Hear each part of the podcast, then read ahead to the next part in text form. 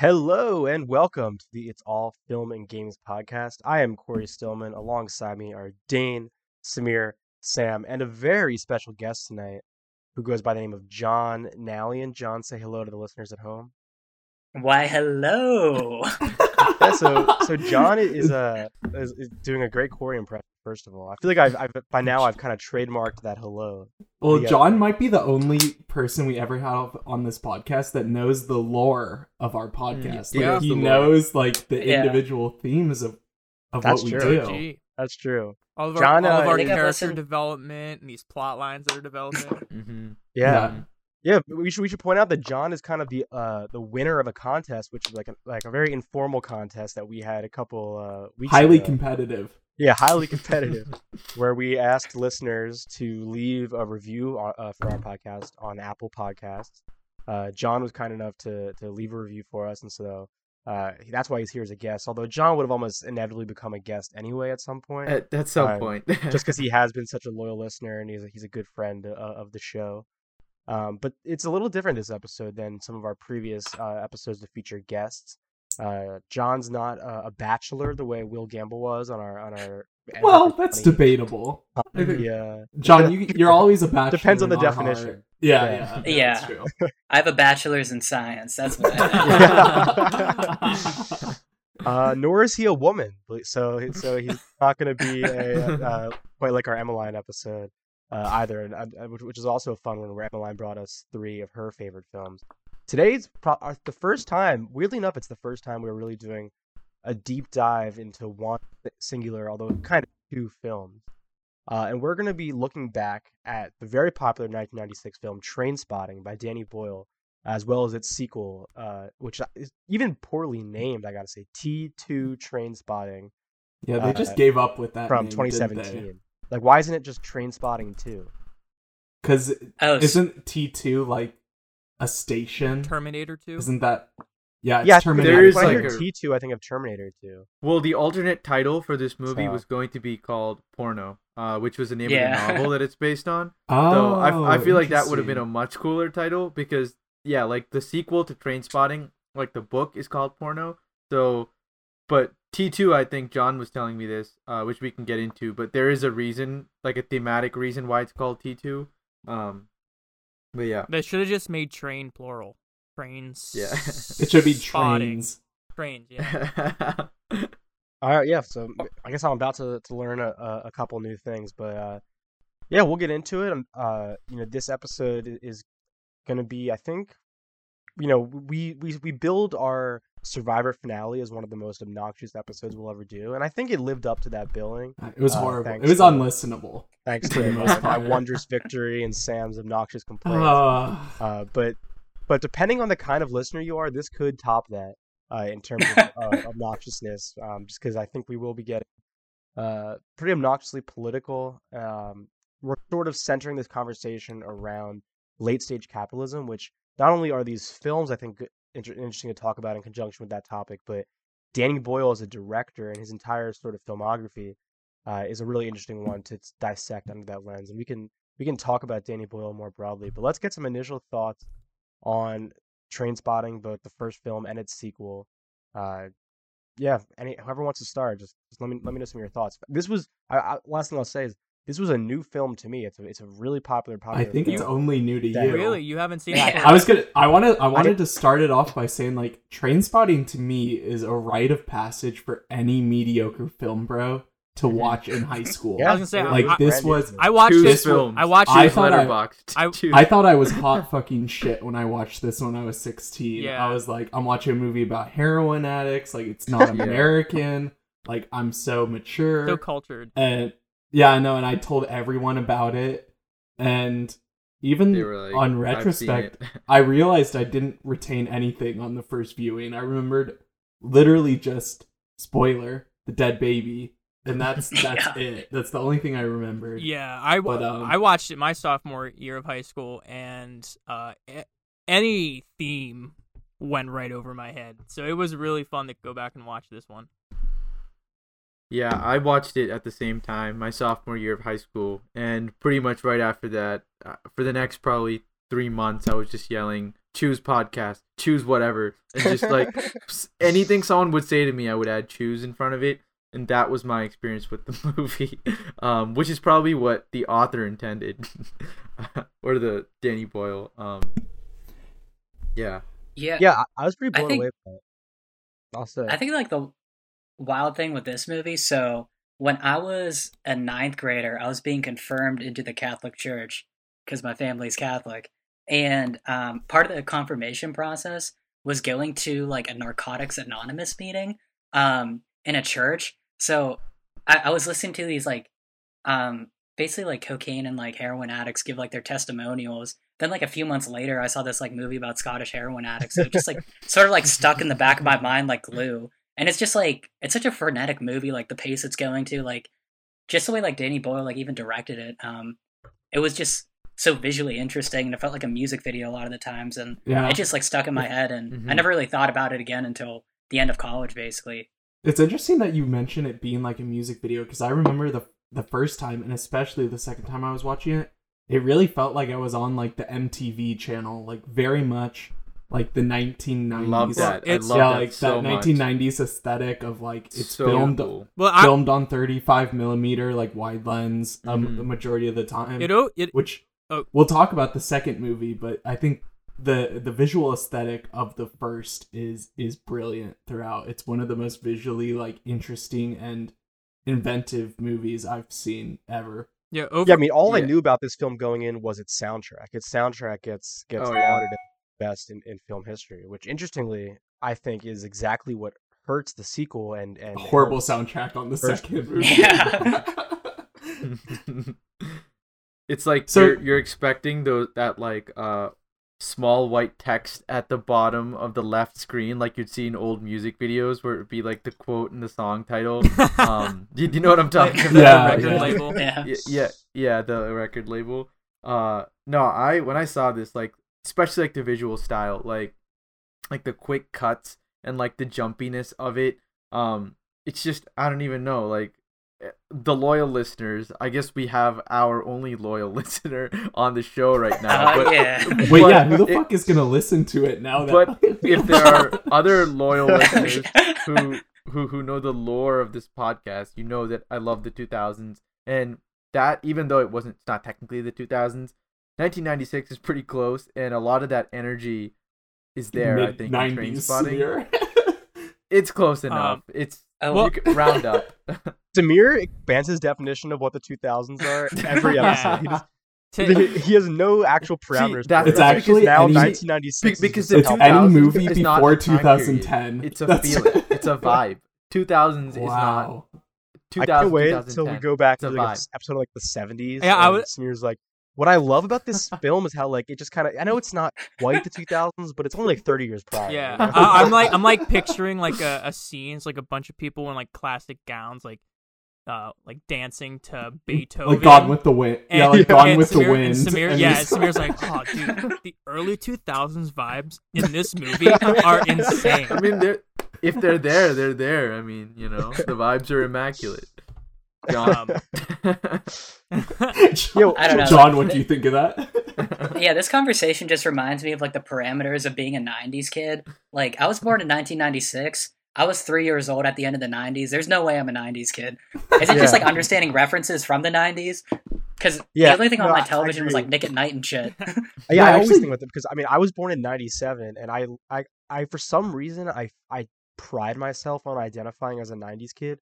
Despite the fact that, like, I agree that I don't actually have those those same experiences as, as most nineties kids, but there is something about, like, under like seeing the Dunkaroo account on Twitter and knowing what that is, you know, and being like, yeah. that makes me a nineties what? kid, you know, yeah. or, or like understanding that like uh that design that comes on the side of pizza cups, you know, mm-hmm. that like old sort of nineties aesthetic, like the like, uh, green, purple, and blue, yeah, that green, yeah. purple, and blue, yeah, like. Like, I mean, there, I, and I think that's kind of what's, we, I mean, I, I think we've actually had this exact conversation before, because I'm always interested in Samir's two thousand-ness thing, but I think that's what you're getting at, Samir, is the sort it of is. nostalgia we feel mm-hmm. for the late nineties, early two thousands when you're our age. Regardless this was a, how we can I mean, this was a fantastic year for movies in general, but, like, I think Trainspotting's right up there as, as some of the best that was released in this era. And can I just say, like, this movie is an hour and a half long. That is, like, we would never get a movie like this nowadays. It's either going to be, like... It would as never... evidenced by the fact that the sequel is double the... is two double... hours long. Yeah, it's it's two hours long, and, like, there's so much packed into this. There's not a single wasted moment, which is, like, one of the tenets of late late nineties films. And well, it was just a joy to watch again. I, I really liked it for that reason. The... the... Other thing too is like the, the super fast paced editing and camera movements just m- also make the movie feel like it moves at double the speed, which is also very interesting and just fun to watch. Yeah, those like kind of fast paced editing uh movements I I also found in Requiem for a Dream, uh which kind of is like that same like that that shot of a pupil dilating and then cutting to like a guy like snorting or something like that. So um, I'm sure that Darren Aronofsky was very much inspired by this movie, at least for the aesthetic of that one too.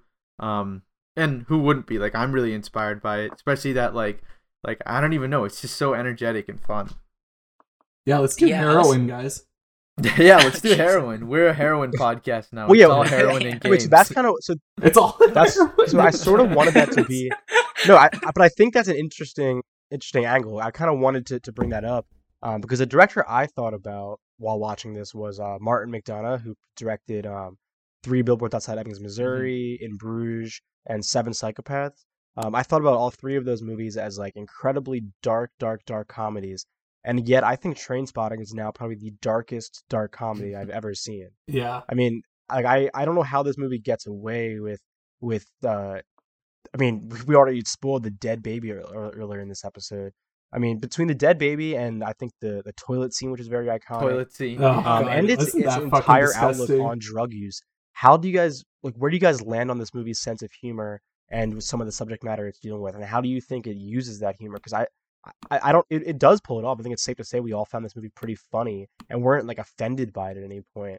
But it, it's crazy some of the territory it, it deals with. Uh, real quick, too, I'll I'll add another moment that is incredibly depressing, but it's filmed uh, as a comedic moment is when, again, spoiler, when Tommy dies, and they're in the back of the funeral talking about how he died, and he died because he inhaled cat, cat poop. Shit. And, yeah. and that yeah. whole conversation is just so funny with the delivery of the lines, yet... It's this character that's been built up as like the only like straight edge out of the entire group, and he's the one that ends up dying from an overdose and cat poop. Um, but the scene overall came it's off. It's called as... toxoplasmosis. yeah. Toxoplasmosis. I was a biology major, guys. yeah, I mean, I uh, I thought that it's really its humor is really. On the backs of the fantastic acting that is throughout. Like, I think Robert Car- Carlyle, is that his name? Carlyle? Uh, he plays Begbie.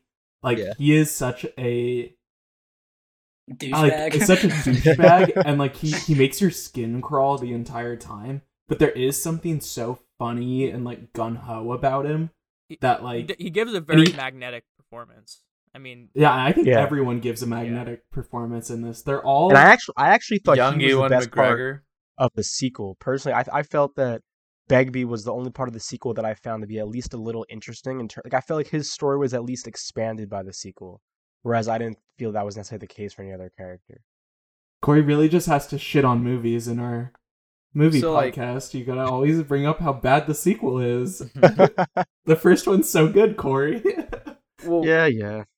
Because we're on the sequel real quick, um, something I I was kind of thinking as I was watching it is that, like, Trainspotting has such, like, a bite to it, and it's, like, so, like, it was one of Danny Boyle's earlier movies, and then he had this career where he did, like, more mainstream big-budget movies, like Steve Jobs and all these movies, um, and then he comes back, or, and, and then he comes back to T two, and I felt a lot of that, like, sort of mainstream energy in T two, namely with the color palette and, like, just, like, the, I mean, like, the jumpy editing was still there, but it also felt, like, a lot more, like, like, friendly in a weird way, where it's, like, uh, it, it doesn't have that, si- yeah, it, it wasn't, like, it didn't have that sort of, like, screw-off type attitude that trains, that the first one has, and I think it's that, like, tone clash that kind of led to a lukewarm product for me, um, where that it, it's not as like, I don't know, like it's not as hostile. Which is a shame, because the first movie,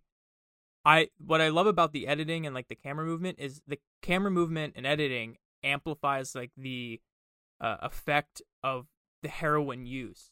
Um, the scene that comes to mind is whenever Ewan McGregor, he shoots up and then falls backwards, and the the carpet goes into the floor, and then the rest mm-hmm. of the time it, oh the Lou Reed song yeah and yeah. then the, the, so the rest of the time of him getting tra- taken to the hospital is with uh two carpets basically on, on the side of the screen.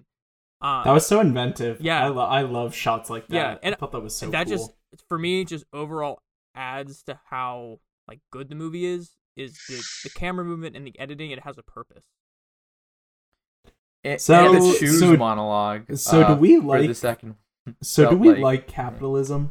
Just want to like throw that out there. yeah. So yeah. So like let, we... let's get political and l- let's kind of dive into maybe the sequel a little bit, as, as we can. We can probably even put a bow on the sequel a little bit, because I think we agree we don't necessarily want to spend too much time with it. But well, I'm, real, I'm, real, I'm real quick. No, no, like I think. It, well, we'll I was just gonna say, if, go if we are getting political, I think this is the time that I would announce my uh, special guest, other special guest. So I actually brought on Slavoj Žižek on the oh, podcast. Oh, uh, I was so. hoping you're gonna. So, sorry, we're gonna say go Ben ahead, Shapiro. Please, everybody, please welcome I Ben Shapiro.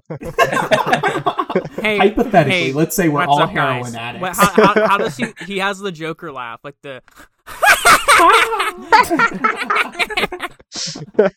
yeah, I wonder what ben, um, John, how do you think Ben Shapiro would react to Trainspotting and Thatcherism as a whole?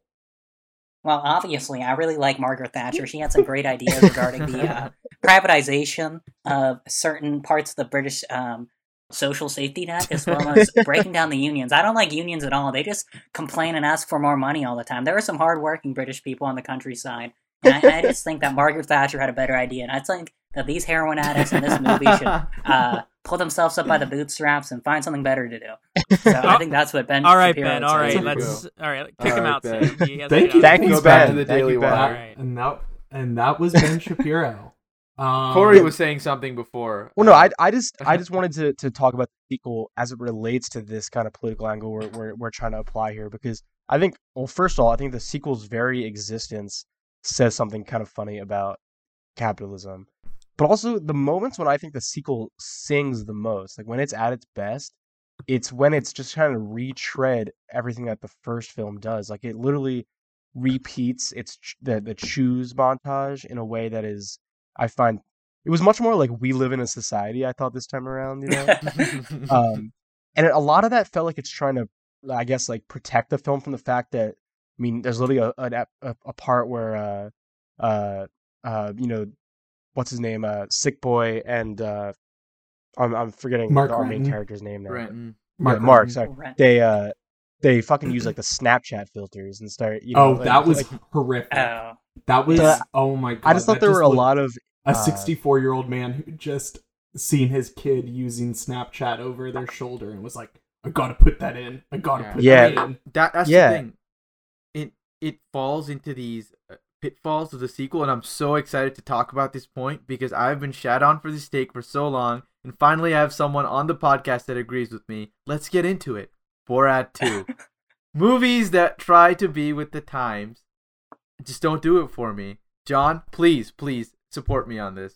Yeah, so I was I think about this a lot, actually. So around twenty sixteen, there was this huge revival, especially in American television, with um basically revivals of nineties shows. They made like a Fuller House. Yeah. They brought back like, what is it? Um Roseanne, as yeah, well as Murphy Brown.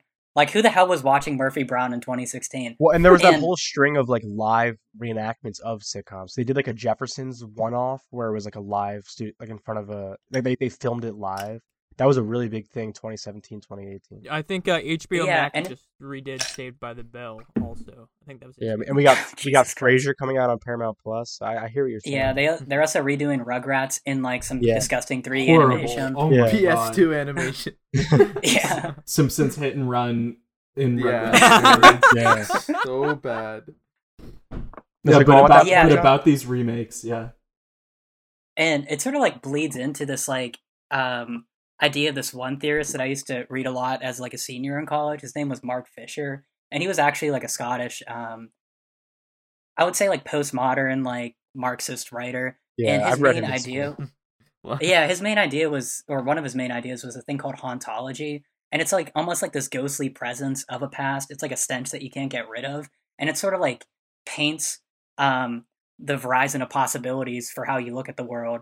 And it's like almost with neoliberal capitalism, it's obsessed with short-term motives, and it's also, we know that like pre-existing traditions um, that have worked in the past are modes that we could go back to. So like, especially in the cultural space, like T V and music, like it's just like infinite pastiche, and we can't really like grow past it. And I noticed like in this movie, these people can't grow past their lives in the nineties. Like they're still stuck in the same like cultural moment. Like I think one of the more interesting like minor notes is they all have the same hairstyles after twenty years. Like imagine yeah. if mm-hmm. Sam still has that mullet after. Okay, John. I don't need to hear. I don't need to hear about cultural pastiches, and then you refer to my mullet. Like Trainspotting feels like a film where he his ideas had already kind of come uh, full circle. Like he had really uh, kind of thought about it. Like, like yeah, he he really uh, uh, thought about it and kind of completed some of these ideas, and so. Let's let's really kind of get into some of the nitty gritty here, and uh, and talk should, some more about. Should we talk about the first scene from the from the get go? This movie, yeah. jumps jumps in your face, like a very iconic chase scene uh, with Mark Renton and uh, Sick Boy running away after committing uh, minor, like uh, I think they're like just shoplifting or something to get money for Skag. Me using the British slang for heroin, oh, or the Scottish God, slang damn. for heroin. But and I was it, hoping we would do this whole episode in uh, Edinburgh. In, uh, yeah, we, where we just sound like Peaky Blinders characters, um, even though that's okay. Know, obvious, obviously, guys, I was they... I, I was this close to going to the University of Glasgow uh, for grad school mm. next year, and honestly, I'm so grateful that I I'm not, just because I don't think I would have fucking understood it's a word sh- that anybody was saying. It's shite being Scottish, man. We're the lowest of the low, the scum of the fucking earth. The scum of the fucking earth. We were colonized really by the wankers.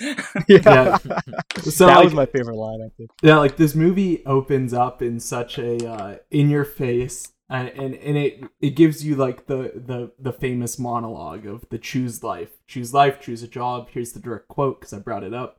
It's one of my favorite quotes in any movie. It goes, choose life, choose a job, choose a career, choose a family, yada, yada, yada. And it gets more and more. Um, there's I think I always remember the quote that says, uh, choose washing machines, cars, compact disc players, and electrical tin openers. And I always remember... Uh, the electrical tin opener being like a specifically interesting thing that he includes in this, which, as we uh, will talk about, is a pretty, um, you know, dig at um, late stage capitalism, how we just buy yeah. shit and we just kind of live as members of I... a society, which he also says there is no society th- later in the movie. Yeah, um, That's actually it, a famous what... Margaret Thatcher quote.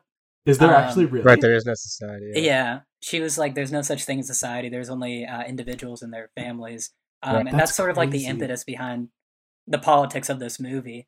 Um, I think this, like, I know, like, we would want to read this as, like, a lefty film, but it's almost like an embrace of neoliberal, like, ideas, like, in the sense that it's an embrace of being an entrepreneurial person, um, not necessarily looking to each other for support and solidarity, but trying to one-up each other or, like, I don't know, screw each other over to yeah, reach yeah. your goals, especially at the end. Um, and I think, like, one interesting quote that is, like, famous for um, Margaret Thatcher is that Christianity is about spiritual redemption, not social reform. And she goes on to say that, like, Saint Paul once said that if a man will not work, he shall not eat. And she makes this, like, big... Um, idea behind like the choices that you make are the choices that would uh bring you to greater salvation. So her project was basically marrying this marriage of um Christian morality with uh neoliberal free choice economics, and this um movie Sounds is just awesome. Like a perversion of that, as in like but what's he's basically like I was oh, just gonna... yeah no yeah go ahead John. Uh, oh yeah the characters in this um film, they're basically making all the choices, but their choices are heroin, which is in itself like its own god. Because once you're a drug yeah. addict, I don't know if you guys have been around many people with opiate use disorders or anything like that. It's almost like the only thing that's on your mind. Like, I was on a general medicine floor um, with patients who often were on really high dosages of um, various opiates, and their entire day is based around like when they get their pain um, medications. So it's an organizing force for your life. And if all the choices that you're making are leading to you just hitting, getting your next score of skag, it's just like, mm. that's, I don't know, that that's like the defeat of this super neoliberalism that the movie's buying into, I think. That's right. a that's a good segue to the final part of the original monologue in the movie, where it goes, but why would I want to do a thing like that? I choose I chose not to choose life. I chose something else. And the reasons? There are no reasons. Who needs reasons when you've got heroin? And it does like Ooh, a, that a was very, a good segue. Yeah, it does it does like a really cool um because you kind of like, it's such a like a, a it's a frankly like a rant. It's like even hard to even call it monologue. It sounds so like scatterbrained at the beginning, and then it comes full circle and you realize that the narrator is high on heroin at the time of him saying that. So um a really interesting way to start the movie and set up uh, the settings that that these characters live in. Yeah, yeah. I, I swear I remembered in that in that same thing you mentioned electric tin can opener. Doesn't he say choose podcast, choose film bros? Yeah, yeah, yeah, yeah, yeah, yeah. It was really weird, and he and he named us all by our full names. Yeah, yeah. He was like Sam, choose, choose Sam. Sam. Yeah, I appreciate that. Don't choose, but don't choose Corey. He says yeah. that, and it's like really, I was like, Frank, I'd start crying tears of joy. Choose Whiplash in the final four bracket of It's All Film and Games on the choose Twitter. Whiplash. Yeah, he actually said, I chose not to choose Corey. I chose something else. Yeah, I and chose... his name was his name was Sam Mercalio. Well, then he would not fit in well on this podcast, because uh, we, we do not ever choose Sam here. Uh, at, yeah, yeah, that's frankly the truth. Wait, okay, okay, comment. Do you think Sick Boy would be like the or... version of a film bro, because the entire movie he's just talking about like James Bond movies and obscure references. Yeah, he's so fucking insufferable with his James Bond references. He's got the bleached hair. He's having a moment. Yeah. yeah. You know what? You know what thought I had? I was like, why is it that of this group, why is it only Ewan McGregor that went on to become like a huge star? I feel like Johnny Lee Miller is way more handsome. Like Sick Boy is by far the most handsome of the characters. Yeah, I would tell. And I, I actually think he's a pretty good character too. But Johnny Lee Miller actor. never really. Uh, He never really broke out the way Ewan McGregor did. Yeah, Ewan McGregor, industry man. Dude, Ewan. What you get? I don't. Industry. I, I, yes, Ewan McGregor in that tight yellow shirt. You could get it. I really apologize for ending every comment I say with saying, and that's why the sequel sucks. But I also, even then, I felt so like Ewan, Ewan McGregor's celebrity was also part of. I felt like what hurt the sequel in a weird way, because, like. Like he just looks more like a movie star. I felt like by the time that the twenty seventeen film rolls around, like like he doesn't he's look chiseled. like a he's he doesn't like look ripped. like a guy. Yeah, exactly. Yeah, yeah I'm like, why is Obi? Like, I'm, I'm like, why is Obi-Wan Kenobi talking to me about Skag? Yeah. I don't care.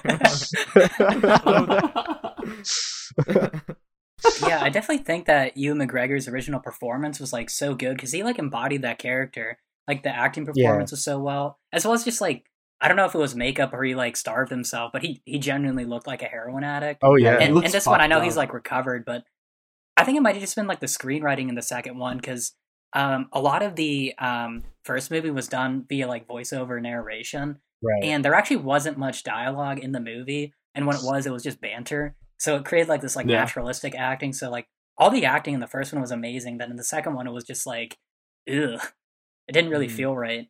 Yeah, it was. It was like.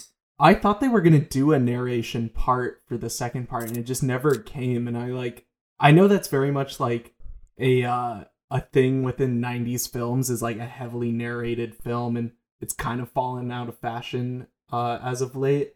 But I think it works really, really well in Trainspotting one, and I and I wish it had been done in Trainspotting two. Yeah, like in in the nineties or even in the two thousands, all the trailers would be like in a world. Like it, it's always like uh, coming to theaters near you. Um, yeah, I usually yeah, hate no, those. I, yeah, I completely so agree. Do, so do I. Corey. Uh, I usually I usually find it to be kind of like a lazy cop out, but I think I this is one of the best examples I've seen of a, of a film that Um, I think, like John sort of alluded to, it, it uses its voiceover more uh, not to fill in narrative gaps or anything, but um, just to kind of create this sort of like disorienting quality uh, that can like easily whisk you from one scene to the other and kind of like misplace you completely, uh, which I thought had a really cool effect. Yeah, but you I- guys might more know more about like technical things with film, but I noticed that in the first one, whenever they do a freeze frame, it just like slows down and freezes. Then in the sequel, it looked like almost like a glitch happened. There, I literally and, thought my, my... I had to, like, pause. I thought my Wi-Fi was fucking up on the yeah, second one. Yeah, it looked really choppy in the second it, one. It, it wasn't just, done well. Do you think that was, like, intentional? Or was it yeah, just, like, it, it was, that's how it, technology works now? No, yeah, it, was, I, it was weird. I'd never seen that done in any film. It was just a failed film. convention. Failed yeah. attempted. I'm not aware of anything in film that would that would make that more difficult, you know, as time has gone on. There's no reason for We that. can't freeze the frame anymore. Like, Trial of Chicago seven has a seven-minute long frame, fr- freeze frame at the end of the movie. Like, yeah, if anything, you can freeze true. it for longer now. They've extended the freeze times. It's crazy. Yeah. Everyone jumps Look, up in the move, air and it freezes. Yeah.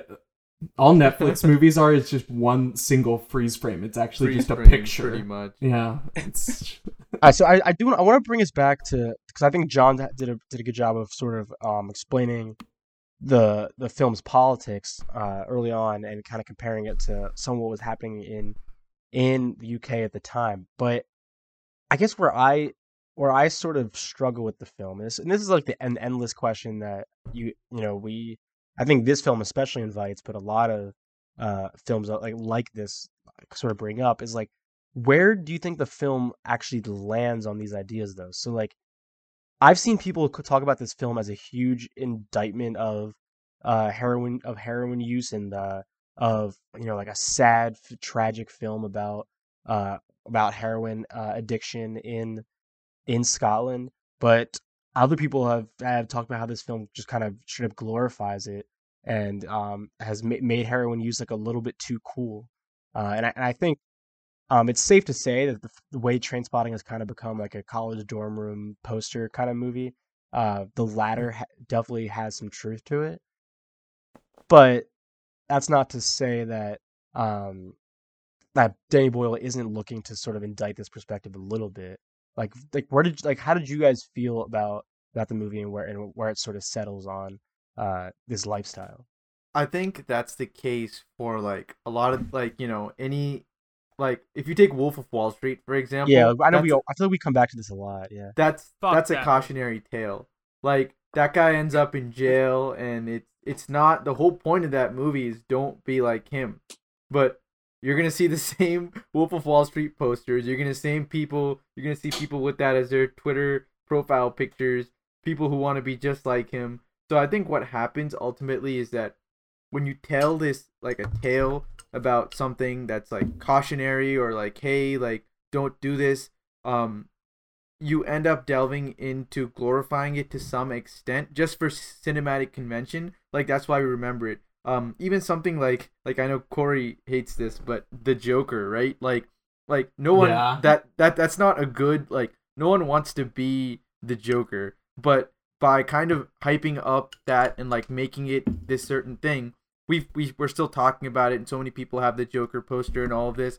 So I think with Trainspotting, um, to make for an in, like an inventive, stylized film, it does dip into that glorifying territory. Like a lot of people, um, like it's the same reason we root for anti-heroes. Like like kind of like Tony Soprano. There's my reference. This. Uh, this oh my fucking god! I, I see. I, I, I was gonna mother. bring it up whenever whenever we were talking about addicts. I was gonna bring up Michael Imperioli and uh, how he Christopher Moltisanti on the show. Anyways, anyways, you're annoying. Um, you're annoying. My point, my point is that I, I feel like it's kind of similar to those kind of movies, like Wolf of Wall Street, where it's like it's glorified, but like that's to kind of make it the sort of cultural film that it is. Uh, yeah. I don't know. I thought it was a pretty Syrian indictment, actually. I don't I don't find that it yeah. glorified heroin usage. Like, I think it shows a very, like, that's why we I love the first one, is it's so gritty, and obviously, like, you see people's lives completely ruined. Like Tommy, their friend who never who's the like clean cut footballer with them, like, he doesn't do heroin, and it's only when he gets on it does he his life turn yeah. to shit? I, I, I agree with I, you, Sam. But I, I, I'm, I, what I'm I mean, saying I, is that yeah, I the movie doesn't to... have to do the glorifying. Like, we can do the glorifying, if that makes sense. Like, the movie, as you said, I do think is a serious indictment of heroin. But when an audience interprets that, they will do the glorifying. Um, yeah, I mean, I think it's safe to, to it's safe to say that narratively, um, the film is a pr- it, you know it doesn't you know you know uh, I can't speak. Encourage. No, the, the film doesn't encourage uh, heroin use narratively. Yeah. It has a lot of flashy yeah, editing, me, yeah. and it has you know a lot of fun, fun pop and rock songs that I think can start to uh, change the way we think about things a, a little bit. But even narratively, I mean, like, like I wonder, you know, because at the very end of this movie, technically speaking, uh, Mark having, you know, well, his his first attempt to to quote unquote choose life and get clean fails and, and pulls him right back in. Uh, to the drug scene in Edinburgh, uh, but then like, how do you characterize the end of this film? Him, him taking the money, leaving a little bit uh, for his friend, and leaving. Like, you know, is that is he is that choosing life in that moment? Is that uh, as as uh, John put it? Is that still like kind of praying to to heroin as your god? Like, what what is what do you, you guys think is happening in that final moment? And and how do you again? Where do you land on that? Oh, I got a hot take. So pri- prior to this podcast, I-, I looked up academic articles on psychology and neoliberalism. And one God of the more damn interesting John. things... Of course he yeah. did. God damn. John literally said that he was coming, like, unprepared for this podcast. No, I, I just come, didn't know, like, how to organize my thoughts. And he's come more prepared than any of us combined on any episode we've ever done. On anything we've yeah, ever done. Yeah, so, like, if neoliberalism is, like, this regime in which... Um, you have to fashion yourself as an entrepreneur, and you're an individual in like a world of competing individuals. Like, in order to psychologically um, make it through in this world, you, according to this article, you have to have like a radical abstraction from yourself or from your context as yourself. Meaning, you have to like uh, be the type of person who's supposed to overcome any sort of obstacle and circumstance. You have to be an entrepreneur, understanding yourself as an ongoing development project. Um, you have to look at your personal growth as like a form of fulfillment, and you have to emphasize like affect management and self-regulation. So like in those final scenes, he's sort of screwing over his friends by stealing those sixteen thousand pounds in order to be industrious. Um, he like literally like referred to his friends as like, oh, we outgrown each other, that sort of thing. Wow. Um, in the movie. So it's like sort of like overcoming your circumstances by basically rejecting them entirely. So he's like embracing yeah. this um, neoliberal new labor future that is arising at the time. Um, I, so I, wow. That, yeah, well, well goddamn well, John. Well, well said, John. Oh, R J is listening to this right now. He just logged off. Um, R J was looking up until that moment. He's like, yeah, I can't do this. um, Good episode, guys. I'm going to head out. um, yeah, so going off of that, I reading the final Uh, quote narration from the movie, uh, cutting off some of the cho- choose shit. Uh, good at golf, washing the car, cho- choice of sweaters, family Christmas, index pension, tax exemption, clearing gutters, getting by, looking ahead, the day you die. One, I really like that he they decided to rhyme the final narration.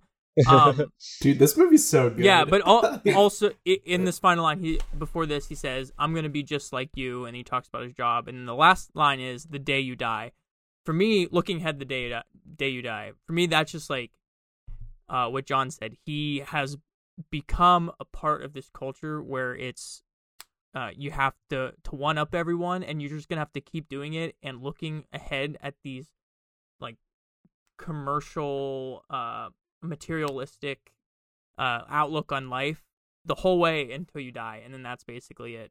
Whereas like in the movie, these this is such an isolated event where it starts off as they're all best mates, and then by the end um it, is it Mark Mark ends up saying best mates, yeah, and Mark's like, fuck you guys are my best fuck mates. My mates um well, I'm gonna go because... join the machine. I'm gonna be the gear in the machine until I die. I mean, Are are we are we in that Mark Renton is the bad guy of the movie then?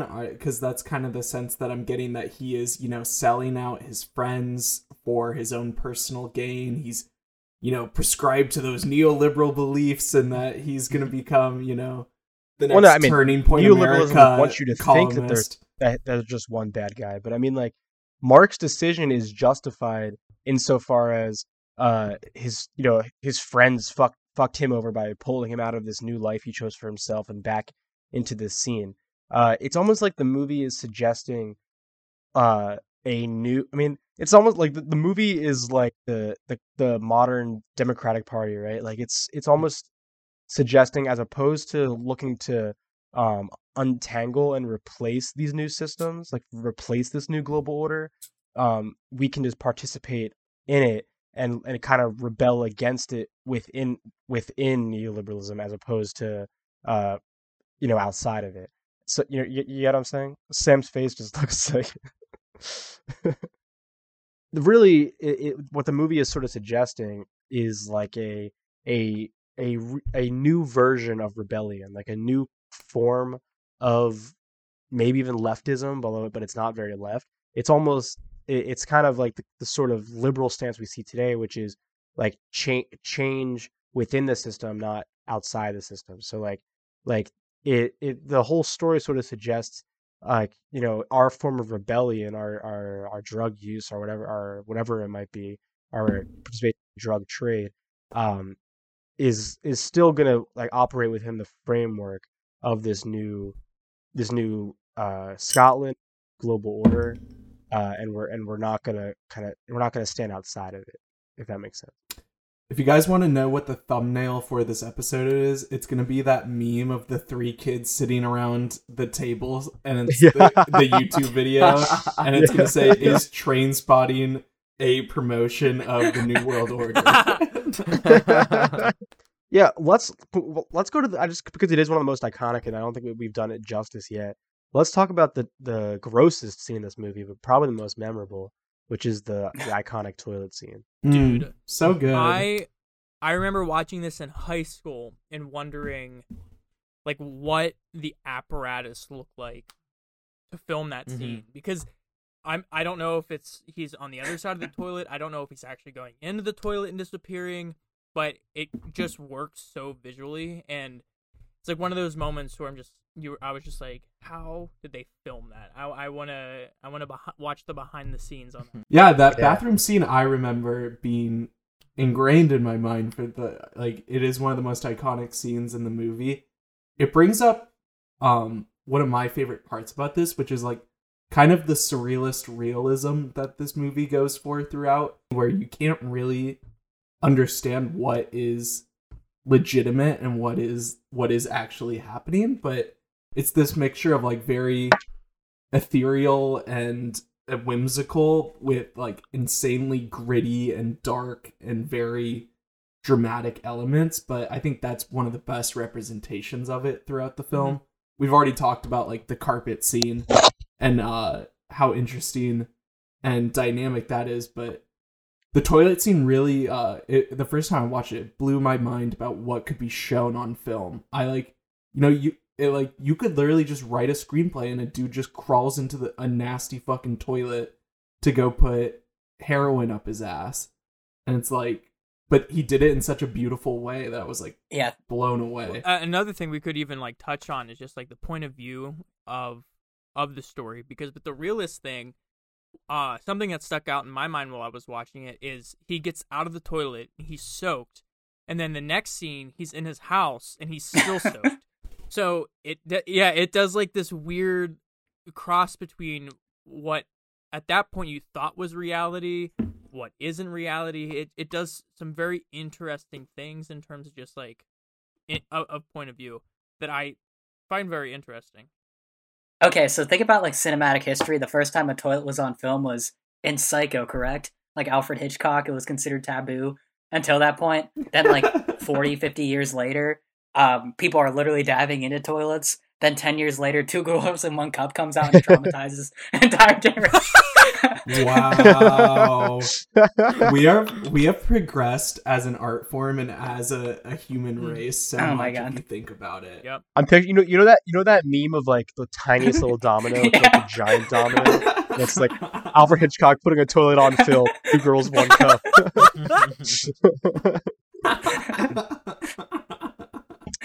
that's so fucking gross. And one of the dominoes in between is Trainspotting. That's so funny. Just uh, before anyone proposes it, we are not doing a Two Girls, One Cup episode. Oh, man. Where's your sense of adventure, Samir? I know.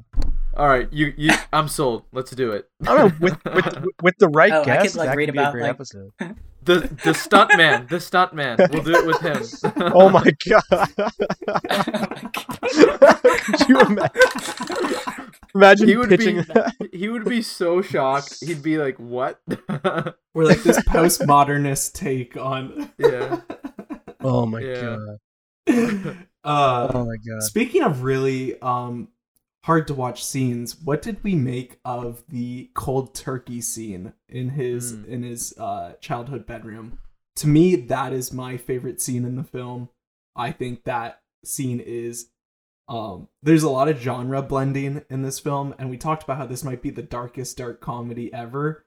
This is like a straight up horror movie scene. It is horrific. It is uncomfortable. It is deeply disturbing and unnerving. Um, I love it. Did you guys also also love that scene, or were you guys just kind of off put by it all? Uh, I think it's fantastic. Uh, and the main reason for that is the terrifying fake baby that crawls on oh, the yeah. ceiling, and its head spins around, does a full exorcist. Um, but I think what isn't that, that is some shit? That's so Dane's shit. Oh, I know. Oh, I I, dude, I love so that good. Scene because it just. The crazy visuals that are going on and the way that Danny Boyle uses the baby getting closer and closer to Mark while he's also still seeing some other visuals just like adds this layer of tension to the whole scene that I think is just so awesome. Yeah.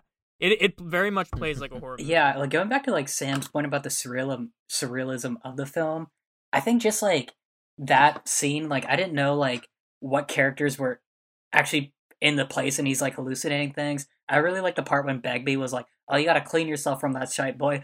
I don't know. I thought it was just like, I don't know. I thought it was really well done and like really impactful because I don't know. Hallucinations probably aren't a good vibe, especially when you're withdrawing. I don't know what it's like, but I, I can't imagine it being pleasant at all.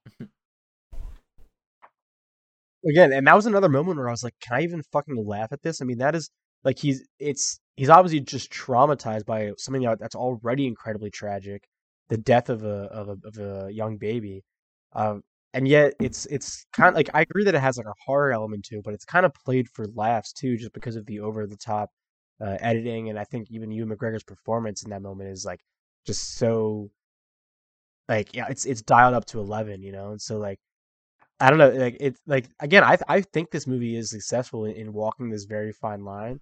But it's one of those examples where I'm where I'm not even sure how he, how he quite pulls it off because it is just so. I mean, it's off like like just just as uh as uh, John alluded to, like you know the the taboo nature of a toilet not too long ago, like like like the death of a baby, even in, by today's standards, actually especially by today's standards, would probably be like like so ill advised in a film. Like you you'll you'll probably never see something like that again because that just seems so so wrong just to show a dead baby like that.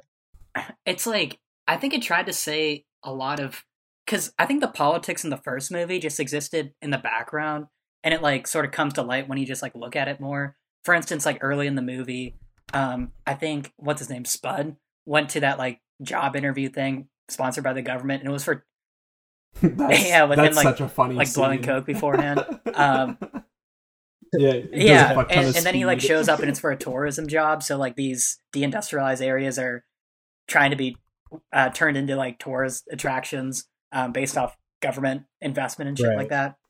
And even Brenton going into um, real estate, basically speculative real estate. Those are like really expensive apartments in London for yuppies. Um, those are like things that are going on in the background that are just like interesting to look at. And the second film, like all the political stuff was just really in your face. Like for instance, when they go to that Scottish National pub thing, I thought that That was a horrible yeah. scene. That scene yeah. sucked ass. I, was, I literally was rolling my eyes so, so hard at that. I was like, I think that scene sort of like ties into my gripe with how the ending was. It's sort of like if the politics of like the first movie is like this embrace of neoliberalism by the main characters. The end of uh, like T two Trainspotting was this like embrace yeah, of yeah, past traditionalism by the main characters. Like the Scottish nationalism is like a traditionalism yeah. in and of itself. Um, like Renton moving back to his family home with his dad into the room and listening to the iconic like Iggy Pop song, I think. And um, then like Sick Boy yeah. going to the pub that his mom owned. I think like the only moment of transformation in the second film is when Begbie's uh, confronts his son about going to hotel management school, which also is like on your face, like political, like, oh yeah, yeah. they're turning Scotland into a tourism hotspot instead of like the former industrial town. Um, and Begbie's basically like begging his son to like punch him or fight him. And his son refuses because it's like almost like Begbie, like the only language that he speaks is violence, and his son is refusing to communicate with him in that violence. Yeah. And it's almost like that's the, this like film tries to like touch upon like intergenerational trauma, because later in the uh, movie it's revealed that Begbie's dad's an alcoholic. Shocker, considering like everybody else in the movie's a drug addict. But right. it's like, yeah. I, first of all, I don't think that like revelation really needed to happen, and like Begbie saying goodbye to his family for the last time didn't need to happen. But it's just like the son refusing to engage in that type of machismo or masculinity is like the only like, it's it's sort of like the only progressive thing. It's the only thing like looking forward. It's like the only, because all the other characters are trying to like yeah. latch on to traditionalism. Even Veronica going back to um, what is it, Bulgaria at the end of the movie. It's almost like taking in like the ideology of like the pro-Brexiteers, as in like, oh, people should go back to where they came from. And I think that's sort of like cynical. Yeah, I thought that was really... Yeah, I actually found that to be really cynical and strange. I, I felt the same way. That, that's the issue I was going to bring up, was Veronica going back to Bulgaria. Because there's the moment earlier in the film when, uh, you know, Mark arrives at the airport and he has that, like, cheeky moment with the the, the Scotland... Uh, she's, like, the Edinburgh... I guess she's working yeah. for the, the tourist department. She's, like, handing out the flyers. Yeah. Handing out flyers, yeah. And, um, you know, he says, where are you from? And, and she says she's from Slovenia. And, you know, he kind of like rolls his eyes and keeps walking, or he kind of gives, at least gives like a smirk of some kind, which I felt that that moment, when paired with the, like, like I, I, I could look past that, right? Because it's like, oh, our, we have a protagonist from Bulgaria, and, and um, it seems like they're trying to engage with this in some way. But to even promote her returning home uh, as like the path forward felt to me really regressive and really strange, and almost like outright offensive. Like this just, this just kind of like, this just like rejection of of change at all, you know. I just found her character in general to be very half-baked.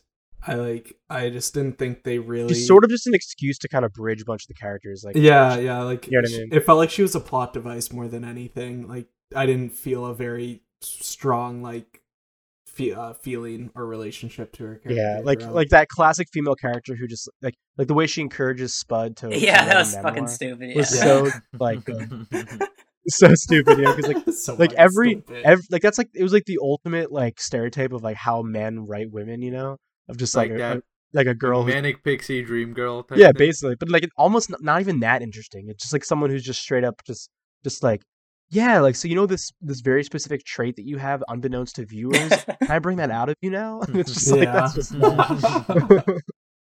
I wish I, that I, would happen to me. Yeah, if only if, if only, only. You have, uh we have any traits that we can pull out of Sam right now? Mm. What traits yeah, would you want to pull out of me? I'd rather keep those traits locked far, far away. Uh, God, okay. I'm so yeah. stunt. I'm so stunted th- by my friends. I think. I think part of the issue, John, too, is that with with the sequel, you have like this, this is, uh, I think, something that a lot of sequels face. When you when you make sequels, you have to justify their existence, you know. And I, I personally don't think that T two even does justify its existence, but in an effort to do so, I think it really tries to hit you over the head with some of its politics, as if to be like, this is why we have to talk about this story twenty-one yeah. years later. That was even I mean? in the like, promotional like, material. Like you have to, you have to prove why, right? You have to prove why you're even bringing these guys back after all this time. Why are we revisiting them? Uh, and I don't think this movie does it, but it certainly tries to. And it comes back to the main point, which is the ending of Trainspotting one is spectacular, yeah. in my opinion. I think it's such a good mm-hmm. ending. Especially we have we, we, we glossed on the, the the score a little bit, but I, I got the actual song name because I was like that that yeah it's Born Slippy, Born Slippy. By Underworld. And that song is so unbelievably beautiful and works so well with the first movie, and kind of like, I, I think it brings up my biggest gripe with the second movie is that I find the first one to be very, um, I guess like it's very, um, I'm trying to think of a, now that we have John and he's saying all this smart, smart world shit. um, I'm trying to come up with a smart word for it, but it's very like, I don't know, introspective, the first one. Like they're very kind of smart word. Very they're, smart. Yeah, yeah, that was super, super smart. Um, I I can pat myself on the back while I'm editing this for that word. Um, the first one, like they're they're kind of like they're obviously in a like a heroin daze, but they're also kind of trying to think about like what their point in society is and and all of this. And there's kind of like this grand this feeling of like something greater than themselves.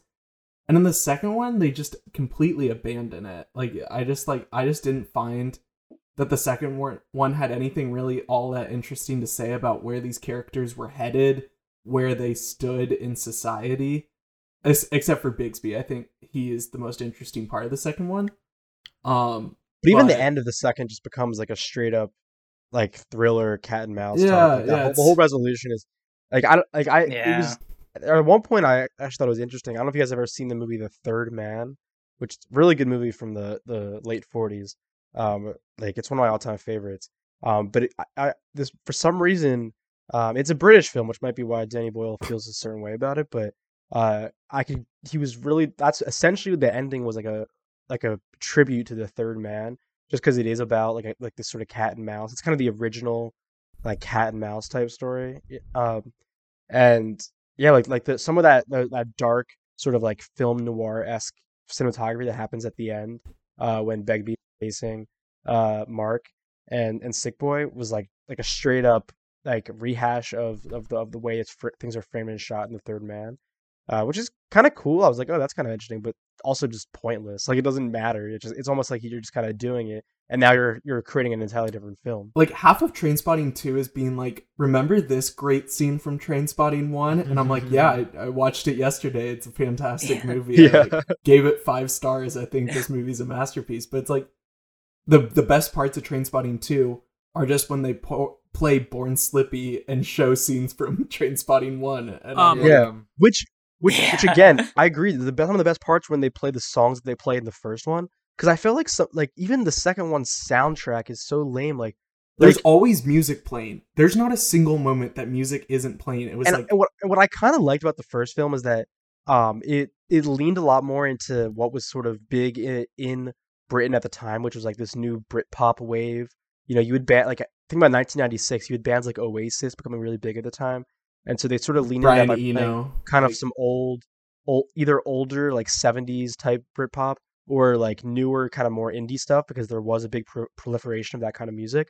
And then in the sequel in twenty seventeen, we're just playing like "Dreaming" by Blondie, which is like an immensely famous song. Where you're playing like Run D M C, like it, it's just yeah. It started playing, it, yeah, I played a bunch of rap, and I was like, yeah. this is not like a type of aesthetic that yeah, this is not the vibe that the vibe. they've ever shown they care about or represents what their lifestyle is. I don't know. I don't want to um, like. typecast too hard, but like well, I was it was it was out of left field. All right, so yeah. uh team, I have to be honest. Uh, I mean, you guys already know I did not watch Trainspotting two because uh, I, I'm still a college student and I have an exam tomorrow morning, and I was studying for that. Um, but uh, something about Trainspotting two that I or one that I think we could talk about more is. One of my favorite scenes in the movie is when they're kind of, they're they're they're walking across that little wooden bridge, and all the, the mountains are around them, and Mark Mark gives the monologue uh, to Tommy. Um, I think there's a lot of interesting stuff in that uh in those lines of dialogue. That line of dialogue. Do you want me to read the Do you want me to read the quote? If, if, I was gonna say, go ahead, Sam. I gotta pull it up on my Scottish computer, accent. But let's let's it's, hear that Scottish accent, Sam. It's strike beaten Scottish.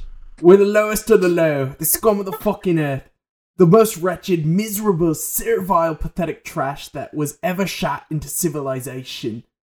Uh, some people hate the English. I don't. They're just wankers. We, on the other hand, are colonized by wankers. We can't even find a de- decent culture to be colonized by. We are ruled by effete arseholes. Arseholes. It's a shite state of affairs to be in, Tommy. And all the fresh air in the world won't make any fucking difference. Wow. Guys, can you wow. can Give you believe that good. we got Ewan McGregor on this podcast? The man himself. We got Obi-Wan Kenobi on the podcast. Mike Myers just Thanks, joined guys. as a new listener. is, is he Scottish? He's Scottish, right? Mike Myers? I, I, Mike I, Myers is maybe? Scottish? I'll, I'll, I'll, I'll, so. I'll do some fact checking. No, you might be... I don't, I don't he's think Canadian. So. I think you're just thinking of Shrek. I feel like Joe Rogan right now when he's like, Scotty, fact check. Canadian. He's Canadian. He's Canadian. That's what I was going to... Okay. I think you're just thinking of the Shrek voice. The Shrek is like an so. attempt at a Scottish voice. I think so. I think someone, a Scottish person, needs to write a movie called The Problem with Shrek and point out that they basically had plaid facing, or they, they had someone use a fake Scottish accent. Plaid He's Canadian. oh, man. Oh, man. Or it was in plaid face, yeah. That's a fantastic term. That's so funny. Oh, he also played the fat bastard in uh, Austin Powers. Oh, yeah, yeah, he's doing it twice. Wow, yeah. He played the fat bastard. That's now, see, that's, that's some anti-Scottish sentiment. yeah, so I, I, that was probably my favorite scene in the movie, the, the, the one you guys are referring to. And what I, what I like about it, I mean, obviously the the monologue is great, but I like how that is is theoretically or should theoretically be the most beautiful scene in the movie. I mean, we're out in this beautiful. Uh, you know, like countryside with the mountains in the background, and it's it's a pretty interesting choice as a filmmaker to just, to commit to making your film as ugly as shit. Like just trying to make it as yeah. like this is truly the, like we already talked about the most disgusting scene in the movie when he crawls into a toilet. I mean that scene is is gross because it's it's there's a whole lot of shit in it. But somehow even when we go out to this beautiful open countryside, like it's still just dingy and gray and gross, and honestly looks a whole lot like the Pittsburgh sky looks ha- half the year. Like I, yeah. it's very similar weather patterns I think you get in Pittsburgh and uh, and similar uh, people too in the, in the United Kingdom. But like, and and, and again, I, I don't. I hate to to bring us back to, to the second one, but we, we I think we mentioned at the top of the episode that the second one does have that glossy quality that kind of very sunny too. Yeah, and it's and it's it's just it's just a prettier movie, which doesn't really.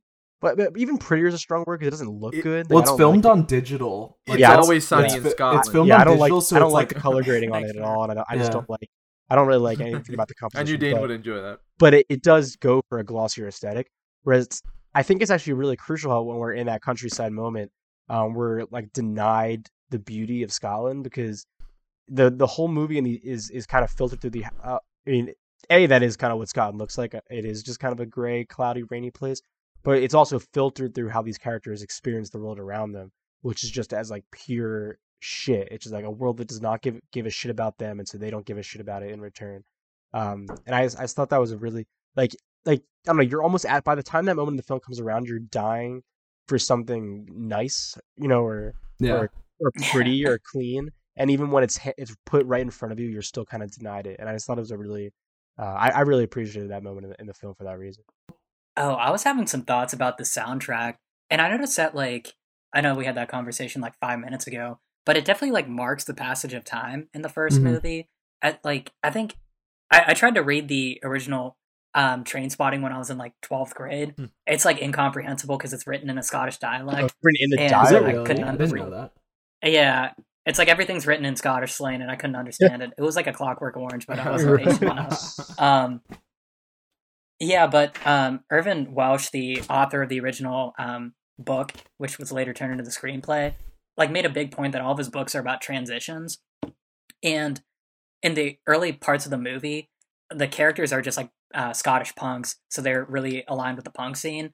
And then like them transitioning to the hyper-fueled like underground dance music scene, the rave scene, um, with the, like the heavy beats and the M D M A, it definitely like transitions into the future. And I think, like, the disappointing thing, like, as you guys were mentioning with the um, tw- Trainspotting two is it doesn't really mark that passage of time. It's just, like, people stuck in, like, the same infinite playlist, which is just, I don't know, disappointing. Because the music was so iconic in the first one. So yeah. good. It's, it's really one of the best soundtracks I've ever heard. I think, it like, it lives up to the hype. Yeah. I think it's fantastic one of the, throughout. One of the terms I've been dying to say in this episode that I just remembered is Eurotrash. and I'm sad because I think that's the, boy what you said, bro. Because I guess that's like the name, the unofficial name for the genre of music uh, that this movie kind of has. Um, Eurotrash. What a fun name for a genre of music. That's my contribution. Um, something that I wanted to point out about the first Trainspotting was, I don't know if you guys picked up on it. Um, I would hope you guys did because it was very obvious. The constant droning noise in the background. Did you guys hear that at all? Like in, yeah. in, in every yeah. scene, it's just droning. And I want to know. I, I'm curious as to like what you guys thought about that. I mean, uh, and to why Danny Boyle made that yeah. choice to constantly have that background like ambient music. Well, I think that was one o Trick's Point Never's decision more than Danny Boyle's. Hey, you, Samir. I mean, again, I think it's just the kind of thing where, like, this film's super fun and frenetic and, and energetic and fun to watch, but it also wants to fucking annoy the shit out of you and, and kind of disgust you and and just kind of stress you out. And I, I it's it, it, you know, you joke about one o tri- Trick's Point Never, but it's kind of uh, Uncut Gems esque in its. Uh, in its uh, scoring and its its sound in general. But I think it's also showing that these characters are also like living in a very like poor industrious area that, you know, they can't get that like sense of calm until they shoot up. Oh like, yeah, no, it's find, stimulating that. I, I totally like agree. the the droning noises are only really when they're looking to score. Yeah. And but yeah. when but when they do score heroin, they they get this sense of like relief, which, you know, could play into like, are they glorifying and, heroin? I don't think they are. I think they're trying to show that this is like the moment. Well, you know, it's, you know, at the beginning the beginning of the movie they talk about like how typically like drug addicts are are depicted as someone that just, you know, they do it and they hate it and it's horrible and nothing good comes from it. But it's like, obviously, like they talk about how it's like an orgasm times one thousand is like the quote that they use to describe it. Like, it does. They wouldn't have gotten addicted to it if it wasn't so such a great feeling you... at the time. Oh yeah. Oh, I mean, I mean, a movie that it really reminded me of too. Uh, that I I'm, I forgot to bring this up earlier. Uh, but it like narratively, they're almost beat for beat the same as Another Round. Um, so do, very similar, very similar. Do you guys think if all the the mates, as they say in this movie, they all didn't do heroin, do you guys think they'd still be friends? Like, I, I want, I, because they never, they were pretty destructive. I was going to say, because they, they never, like, group. point out the, at least I don't think they do, the origin of how they all met each other. It's kind of just like they all do drugs together, and that's kind of what keeps them I feel together. Like that's the crux of most friendships these days. these days. So that's accurate. Yeah, I think it was alluded to, like, um, well, mostly in the second movie, but it just seems like they grew up with each other and they were like stuck with each other. Yeah. And I guess the values of the time period, because they grew up, I, I think like looking at their um, age range was pretty interesting because yeah. they grew up as the industrial era of Scotland was declining. So they didn't really know like any other alternative. And like the values associated with that like pro-labor um, mindset was like solidarity with each other. So like they're mates and mates for life because they're just like stuck with each other, so they have to like, I don't know, because like for instance, Tommy at the beginning of the movie wasn't a drug user, and also um, Begbie didn't do heroin yeah, either. So it's just that. Like them just being stuck with each other. Yeah, yeah it, it brings back to the like the point where it's like, you know, I fucking hate him, but he's a mate. What you gonna do? Like that's repeated yeah. throughout, yeah. and it kind and even comes, at the very end, it comes like, to a boiling point at the end where Mark leaves with the money. Um, right. I think if that's one leave, it's funny, Sam. Yeah, I think his decision to leave some money for his friend um, is kind of part of that too, because that's kind of even like touched on in the sequel. It's like he, it's kind of like he just left him the money as a sort of like, like I mean, I still can't. I know I'm not going to be able to separate myself from you, so like, you know, here's some money to kind of uh, hopefully like help help you, you know, push you along too a little bit, you know. That is the one final scene I do want to talk about with this film is when. Um, Spud sees him leaving with the money. I always was, I find that to be like, I, for some reason I was shocked uh, in that moment. And I thought that was done absolutely beautifully. I think it's a really interesting conundrum um, when in that scene, and it's it's almost like soft and, and sweet when it's been so droning and frenetic the entire time. And it's kind of just this moment where two friends are looking at each other and they realize what's going to happen, and nothing's said and nothing sad or gross or disgusting happens. There, they just kind of have an intimate moment with each and other. And then there's, I thought that was one of my yeah, favorite parts. Of there's the also that like small tear that pulls in like the corner of his nose too, which I think is just a, yeah. r- another really cool detail that does make that moment the most emotional character-wise, um, which is interesting because it's not necessarily an emotional moment, but I also agree. I yeah, I agree, and I, I think I I love I think Spud is by far my favorite character, just because he he is the only one that I feel like you're kind of rooting like, for, rooting for, yeah, rooting for, like like. I think you just feel bad yeah. for him because he's sort of yeah, he is, he's, he's pathetic. Because he's definitely like yeah, slower he, than all the other characters. Because he's definitely pathetic, but there's also just something kind of like innocent and cute about him, you know? Yeah. I mean, Ewan Bremner, who played that, also was in um, uh, Julian Donkey Boy. He plays Julian, which is like a Harmony Korine film. Is that the, yeah? Uh, which, like, you know, Harmony Korine is actually another Everybody. Character, you know, to uh, talk about as it relates to this, because he's always dealing with these very similar types of characters. So I, I don't know much else about Ewan Bremner's career, but I get the sense that uh, he just plays pathetic people, because he kind of, unfortunately, he just has that perfect like egghead kind of like weird look. You know, that just yeah. it works almost too yeah, well. Just for a derpy guys. Looking. Yeah, dude. Exactly. Yeah, I agree. Yeah. Well, any any final thoughts on on Trainspotting? Any any hot takes you want to spooge on before we get out of here? Oh man, the hottest take. Um, it could be Trainspotting or like, all of film at... related. I mean. Like, let him, let him out. Oh, man. Or cultural. T- political. Yeah. yeah. Oh, man. I I, I want to go, like, all Freudian and shit on T two. It's sort of like how um, th- there's, like, that concept of the phallus.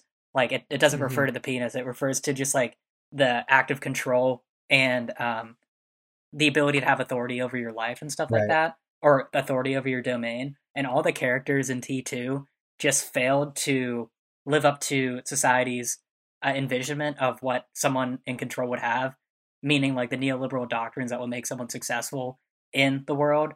And as seen through Veronica, who sort of just like out hustles and outsways and steals the hundred thousand dollars, and also that one scene where she's like has a dildo and like sodomizes that yeah. dude. Um she's the one who takes the phallus. Oh. And that, that's my hot take. oh, I, I like that reading. Yeah, I think the very introduction of Veronica is just like a really bizarre but interesting choice Uh, into this whole world and this whole story. Um, but yeah, so I have one last question for you guys, totally unrelated. So like, I think we teased at uh, at some point during this episode that we're likely going to be discussing Godzilla versus. Kong on next week's episode. And because none of us have seen it yet, I think we gotta log our guesses now. Uh, and this, this, this, I could argue, is a, maybe a very political question in and of itself. You know, that's I think that that's a conversation to be had uh, maybe during the episode, but. Who do you think will win? And we'll include John as well. We'll go around. Who do you think will win in the, the battle between man or ape and uh, and dinosaur? Reptile more. Yeah, or reptile, like, dinosaur, uh, whatever you want to call them. That's I mean that's kind of reptile erasure, erasure don't you think? you I think we that. I think we know where you stand already, because if also no, you love a Planet of the Planet of the Apes, it's all you fucking talk about. I don't know. Your love of orangutans. I'll, I'll if you want, of... I can start us off. I I'm I'm pulling for Godzilla, one hundred percent. Really? So. Mm. Oh jeez. Wow. Oh, I'm so, you gotta pull for Godzilla. That's pretty neo-lib, don't you think? No, I think you're you have it way wrong. If anything, this is my brief political reading of it, but I think it's safe to say that that King Kong is like the reason I think King Kong will win is because he represents man, and and at least an American studio would never tell a story that doesn't allow man to prevail over nature slash earth, which I think is more so represented by, by Godzilla. Uh, I also just think he kind of represents like America a little more, King Kong, because he's so wrapped up with like New York City and the Empire State Building and all that. Whereas Godzilla obviously is, is represents more so Eastern culture. uh, having his roots in Japan. So I, I that's why I'm, I'm rooting for Godzilla, but I'm, I'm fairly confident they would never, they would not make this movie and not let God, uh, King Kong win. Will you boo if Godzilla loses? It depends. I mean, th- there, this film could really piss me off. Actually, I know that sounds. it, it, very, it, really, it certainly could. So, it's very, very, definitely a possibility. Dane, where do you stand? Um. Well, I was gonna say King Kong, but now I'm like stuck. Good, go against now Corey. I'm like, I, I Wait, oh no, I, I, I said King Kong. Oh, okay. I just, I'm rooting for Godzilla. I, I mean, I, I'm siding on with King Kong. I, I think. Well, for the main reason is I thought Kong Skull Island was an awesome movie. Definitely the best of the solo movies of the Monsterverse, um, in in my opinion. But there's a monster. Well, not really. It's kind of it's two Godzilla movies and then one Kong movie. I think. Um, yeah. But I oh I personally think, you know, Kong's got that axe. He's uh I think he's gonna be serving up some uh some juicy blows to Godzilla. Yeah, he's looking like Thor with he, that. He axe. is. Mm. I th- he said he's got that ass. Hey, and I he, was like, well, he's got too. that big hairy ass too. Um, yeah. I was like, yeah, oh, is, it, is Kong triple caked up? Is that what is going to prevail? His it, it'd be hilarious if he the final blow to Godzilla is he just like twerks on him to W A P. It's the great cultural I, touchstone. I, I know. I, I just tripped over my words because I visualized it. Is like. Yeah, like Kong, like clapping his ass on uh, Godzilla's face. Um, well, have you guys seen the meme of uh, uh, someone was like, "Oh my god, I I loved the scene in Godzilla versus. Kong," and they photoshopped Godzilla and Kong into the Marriage Story meme. That's funny. Yeah, so I- I'm siding with Kong. John, where All do right. you stand on um, this? Hot takes, so. Godzilla's a reptile. Mm. Reptiles are shapeshifters, Ooh. as in the Queen of England. Reptiles are Illuminati, too, so I'm going King Kong. Wow. Okay. All right, I'm, all right. I'm going to go with, I don't think they're going to actually fight each other. I think they're going to team up and fight something else or something like that. I don't know what this plot is, but I don't think one's going to defeat the other. In a mythical battle of the two, Godzilla wins. He breathes fire. He's got like very thick bones. Are you telling me I'm like you can't bludgeon Godzilla? Like he's a. But they have they have thick skin. But that's yeah. But he's cold blooded too. Yeah. Like if it gets cold, he's dead. Yeah. Like what? How long no, but, do you think this fight's exactly? Because I I would theoretically agree, but that's exactly my concern. I'm I'm fairly confident, having not watched the movie, that this is how exactly what they're going to do is they're going to build Godzilla up as this the indomitable heel. force. Of he's course, the, he's, he's the heel and King Kong's yeah. the face. Yeah, of course mm. he's stronger, but he's he's somehow evil. Blah blah blah. Um, he picks himself Kong, up by the bootstraps is, and yeah, but King Kong is just like a, an ape who outworked him. You know, basically. Wow. So like like yeah, I mean, I know, it, working class but ape. It, but it really is kind of like exactly what, what they're gonna try to, to push is like and it, is is King Kong sort of representing like empire prevailing over.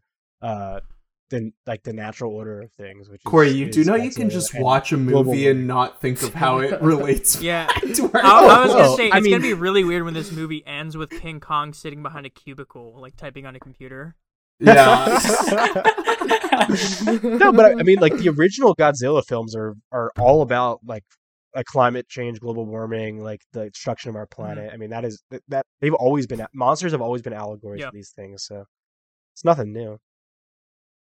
Or is this an allegory for the incoming Cold War between the U S yeah, and China? That's, that's true. Real yeah. true. All right, who do you think? Kong is a simp, Godzilla all the way. Yes, let's go, Samir. All right, so we have, what is it, uh, two Godzillas, three Kongs, as far as I, our guesses I'm re- go? Honestly, mm. I'm very intrigued with uh, John's whole Illuminati aspect. Like, I- I'm not me picturing things again, like, end of the movie, like Kong opens up his mouth and like fucking Beyonce like walks out and like gives the Illuminati triangle. Oh, can there please be a musical? Did you guys?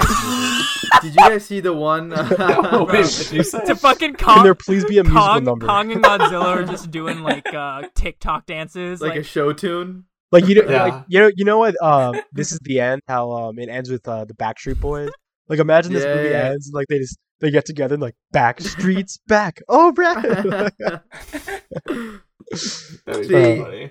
Did you guys see the one Lil Nas X tweet where he was like, um, he tried to make like an Illuminati conspiracy video with like the music video That's for so uh, "Call Me by Your Name." He's such uh, a good troll. Lil Nas X twerking. I, I feel like, I feel like the director of Godzilla versus. Kong wants Illuminati conspiracy theories. Like, there's probably going to be stuff in there. Well, the director is um actually it's, his name's Adam Wingard. I don't know if you've seen anything else by him, but he actually has this really fun little movie called The Guest.